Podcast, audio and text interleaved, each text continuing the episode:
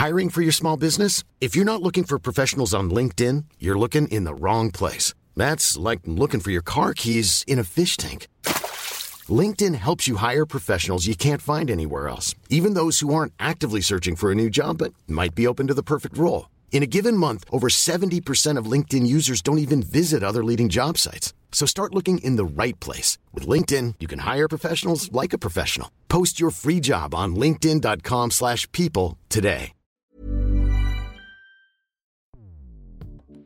Escuchas. Escuchas. Escuchas un podcast de Dixo. Escuchas Fuera de la Caja con Macario Esquetino.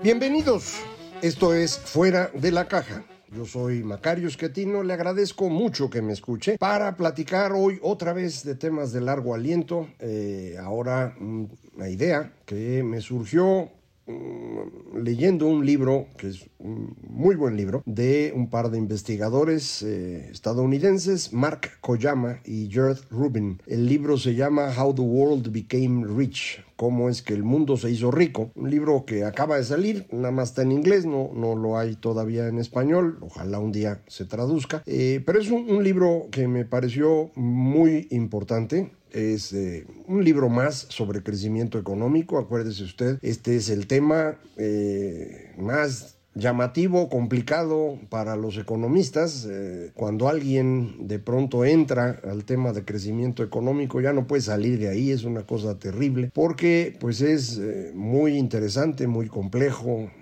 con muchísimas aristas y todo mundo que entra pues ya no puede salir, incluyendo a este servidor.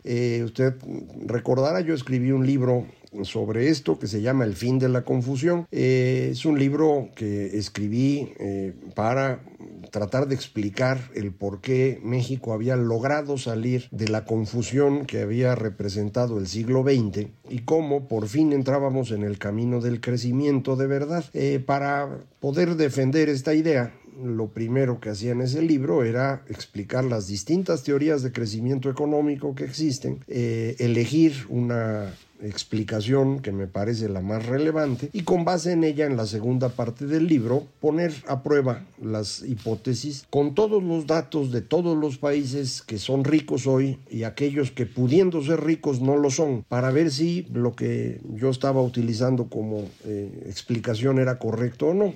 Evidentemente creo que estoy en lo correcto y por eso el libro eh, termina como termina. Eh, ese libro eh, está ahora en proceso de una segunda edición por tiempos de la editorial.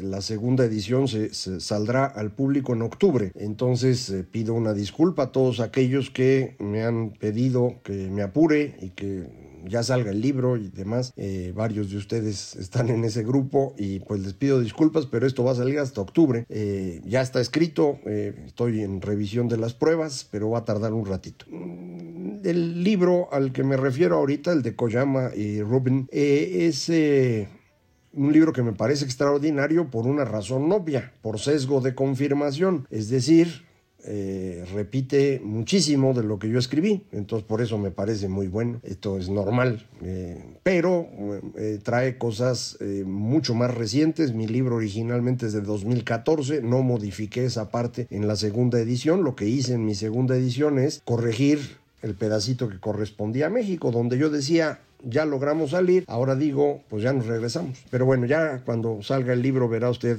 porque hay otras cosas adicionales. En eh, la explicación de por qué un país es exitoso y otros no, eh, tiene que ver con mm, muchísimas cosas. lo más popular que se había hecho en tiempos recientes, a inicios del siglo XXI, fue eh, mediante el libro de Ayemolu y Robinson, que se llama ¿Por qué fracasan las naciones? Why Nations Fail, que tiene que ver con eh, las instituciones, es decir, las reglas de la sociedad. El capítulo de arranque de ese libro es muy famoso en México porque usa la ciudad de Nogales, Nogales, Arizona y Nogales, Sonora, divididos por la frontera. Y dice, hombre, pues es la misma sociedad, las mismas personas, eh, viven en el mismo lugar, les llueve lo mismo, y sin embargo, tienen un nivel de desarrollo diferente. En Nogales, Arizona, el nivel de vida es mucho mayor que el de Nogales, Sonora. Y son las mismas personas, misma cultura, mismo todo, pero son dos instituciones diferentes. El conjunto de instituciones que se ha ido construyendo en Estados Unidos es más favorable al crecimiento y las instituciones construidas en México son más favorables a la extracción de rentas. Extracción de rentas en economía significa quitarle a la gente su dinero.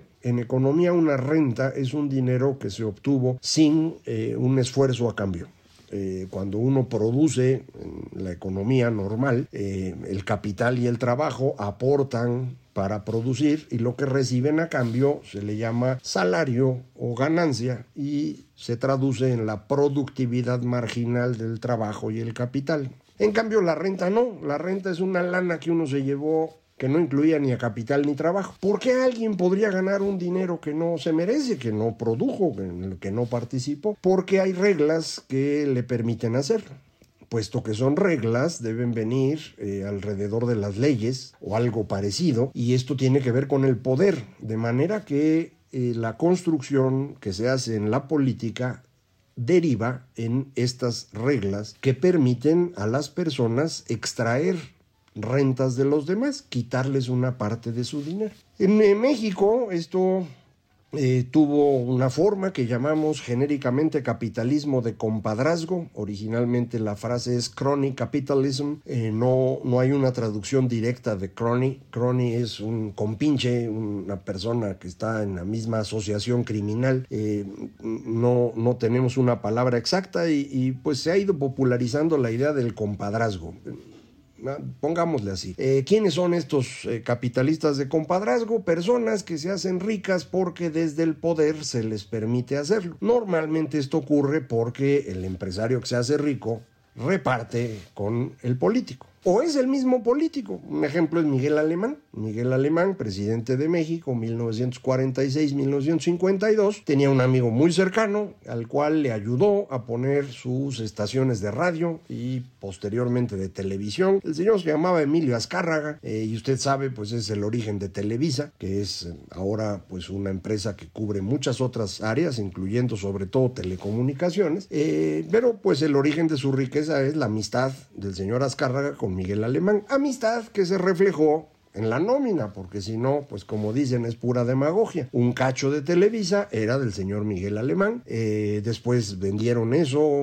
eh, el señor Miguel Alemán III, Miguel Alemán Mañani, no ha sido muy brillante para los negocios, según parece, porque pues han tenido muchos problemas recientemente, pero eso no quita que el origen de su fortuna es la posición que tenía su abuelo, el eh, presidente de México, que también desarrolló Acapulco, usted recordará, es alrededor de su presidencia que empieza a crecer el puerto. Después él se convierte en, representante del turismo mexicano y eso le sirve para seguir acumulando riqueza. Muchos presidentes mexicanos han construido su riqueza a través de emporios inmobiliarios. El señor Echeverría desarrolló buena parte de Cuernavaca eh, y es dueño de, una parte muy grande de eso.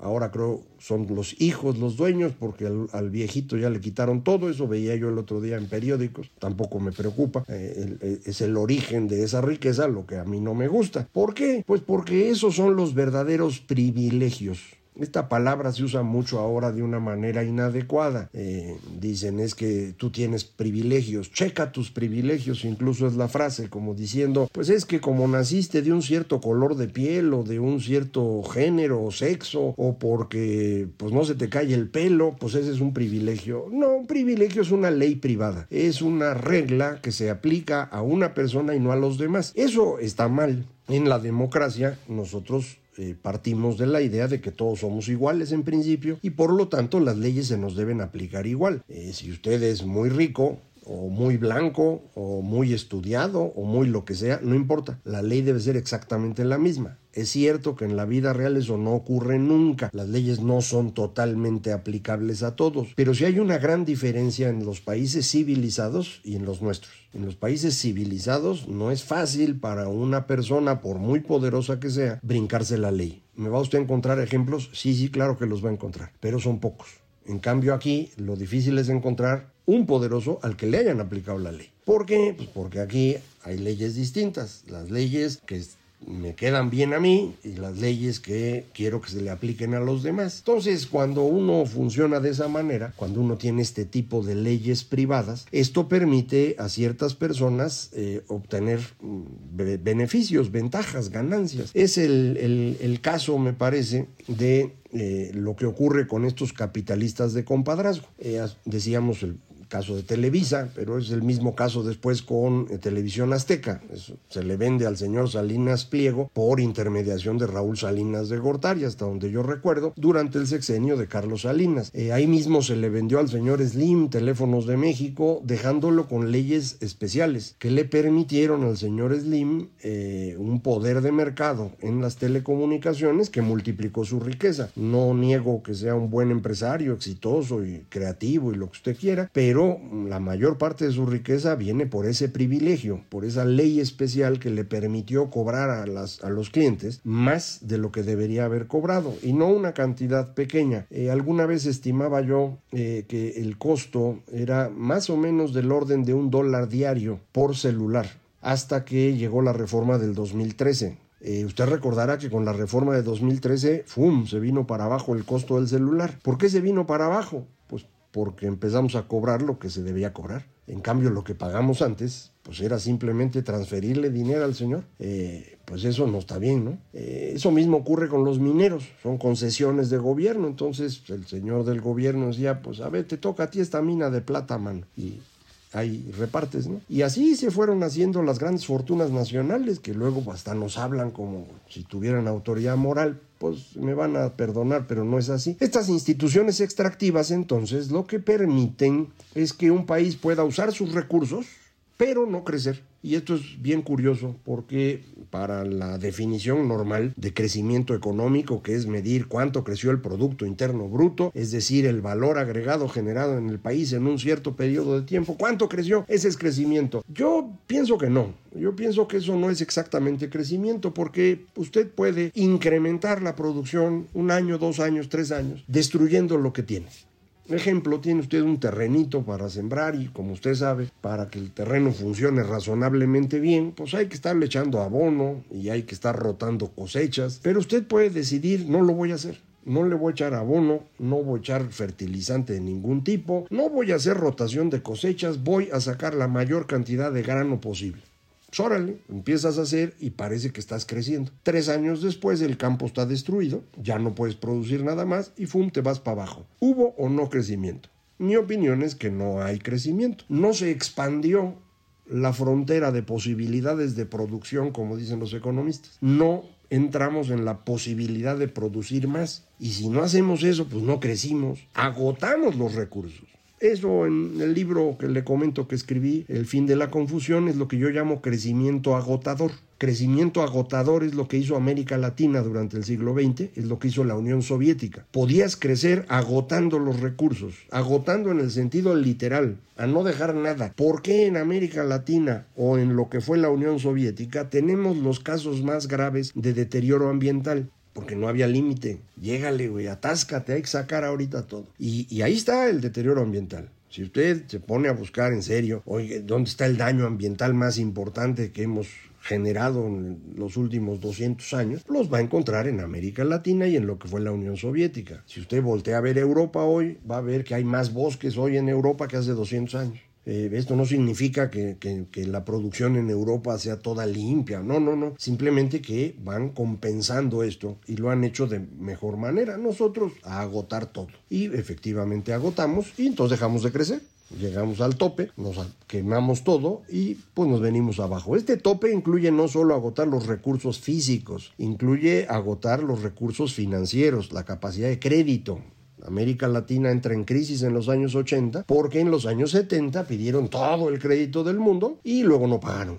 Y bueno, luego dicen es que el, mundo desarrollado está abusando de nosotros. Oye, güey, pediste prestado y no pagas. Así como quieres que te vuelvan a prestar, es imposible. Le está ocurriendo hoy a Argentina otra vez. Eh, pues es que así no se puede, mano. Eh, no invertimos en serio en nuestra gente Entonces no desarrollamos un mayor capital humano en América Latina. Me va usted a decir, no, pero hay gente muy buena de Argentina, de México, de Brasil que está triunfando en Europa. Sí, hay poquitos, porque gente inteligente nace aquí, y allá y en todas partes. Nada más que sobrevivir al sistema educativo mexicano no está fácil. Personas muy inteligentes han sido destruidas por ese sistema que nos va llevando a todos a la media. Este dato a lo mejor usted no lo, no lo tiene en mente, pero es, es curiosísimo. En la prueba PISA, esta prueba que se hace para medir el nivel educativo en muchos países del mundo, México tiene en el promedio uno de los mejores niveles de América Latina, superado a penitas por Chile y Uruguay. Eh, Uruguay en, español, o decir, en lengua materna, y Chile en matemáticas. En lo demás, México,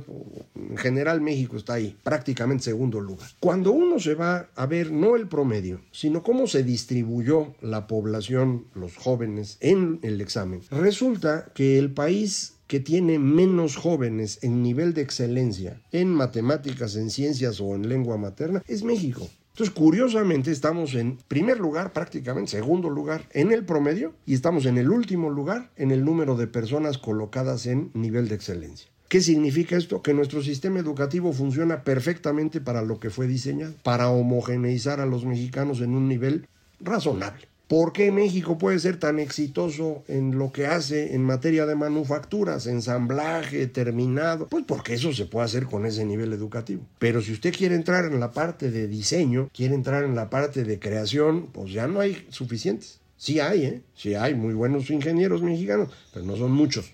Y si usted voltea a ver a las grandes empresas que están a nivel internacional funcionando desde México, eh, encontrar mexicanos en los puestos directivos se hace cada vez más difícil. Encuentra usted un montón de gente de otras partes del mundo, eh, mexicanos de muy buen nivel en todo el ensamblaje, mexicanos de muy buen nivel en los cuadros medios, pero ya no hay para arriba. Y esa misma deficiencia la tenemos en otras áreas de, la vida social, incluyendo evidentemente la política. Entonces, bueno, pues por eso nos complica. Entonces, le decía yo, esto, estas instituciones extractivas, esta construcción de reglas para extraerle dinero a la gente, eh, llevan a que una economía no crezca. Pero llevan una cosa muy curiosa que se asocia con lo que acabo de comentar.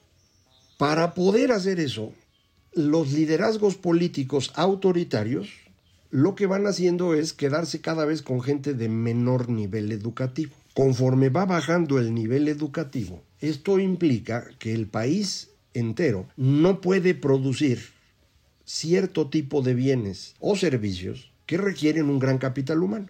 Podemos armar los autos, pero no podemos diseñarlos. Podemos armar las computadoras, pero no diseñar los chips. México, le decía, más o menos tiene algunas cosas sí y otras no, y vemos mejorado en, algunos rubros y hemos mandado gente a otras partes del mundo, pero es un buen ejemplo de lo que le pasa a Rusia. Rusia genera un montón de riqueza en petróleo, eh, en gas y un poco en granos, pero ya no es tanto como los otros, y fuera de eso no puede producir nada. Y es bien interesante porque pues uno tiene en mente que eso era la Unión Soviética y hacían cohetes, son los primeros en tener un, astronauta dándole vueltas a la Tierra y ya no tienen esa capacidad y no pueden producir nada. Esto yo no lo había identificado, lo hice gracias a alguien en Twitter, que hoy no recuerdo su, nombre, una persona de otra parte del planeta, y, explicaba este, este personaje, eh, Rusia no puede hacerlo porque las únicas eh, industrias que funcionan son aquellas que le dan a Putin ingresos, y esas que le dan a Putin ingresos tienen que estar controladas por gente en la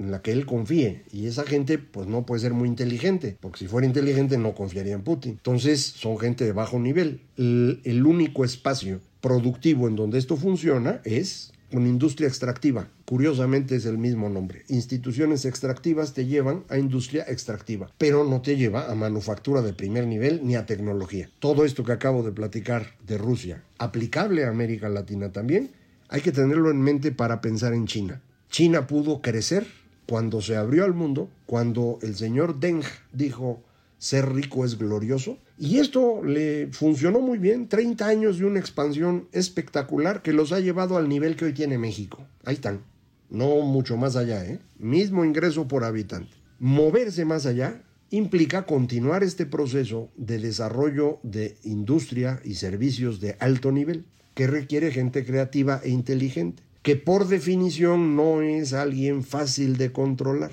El señor Xi Jinping, frente a esa circunstancia, aparentemente está optando por regresar a lo que China ha hecho varias veces en su historia. Van para atrás los fielders. Nos regresamos a algo controlable, aunque no seamos tan ricos. Si esto efectivamente ocurre, pues eh, la circunstancia va a ser interesantísima. Y es algo que vamos a ver en los próximos meses, la segunda mitad del 2022, esto se va a aclarar. Eh, en cualquier caso, yo le he comentado aquí, China ya no tiene muchas posibilidades de seguir creciendo porque ya agotaron el modelo que utilizaron. Eh, moverse más allá requeriría realmente una apertura y no estoy seguro que quieran hacerla más que una gran apertura o una mediana apertura, lo que Xi Jinping quiere es un gran regreso al pasado. Vamos a ver en qué acaba esto, eh, pero en cualquier caso la idea básica es la que le acabo de comentar. Gobiernos que promueven instituciones extractivas, repartiéndole los negocios a sus amigos, a lo que llevan es a que un país no pueda crecer lo suficiente, a que un país mantenga un nivel de desigualdad muy alto y a que en ese país la única forma de mantener un crecimiento, aunque sea pequeño, es agotando recursos. Entonces, a final de cuentas, este tipo de instituciones resulta extraordinariamente destructivo. Por eso, siempre es mejor la democracia y el libre mercado. Pero pues lo vamos a seguir platicando por aquí porque son temas como los otros de muy largo aliento.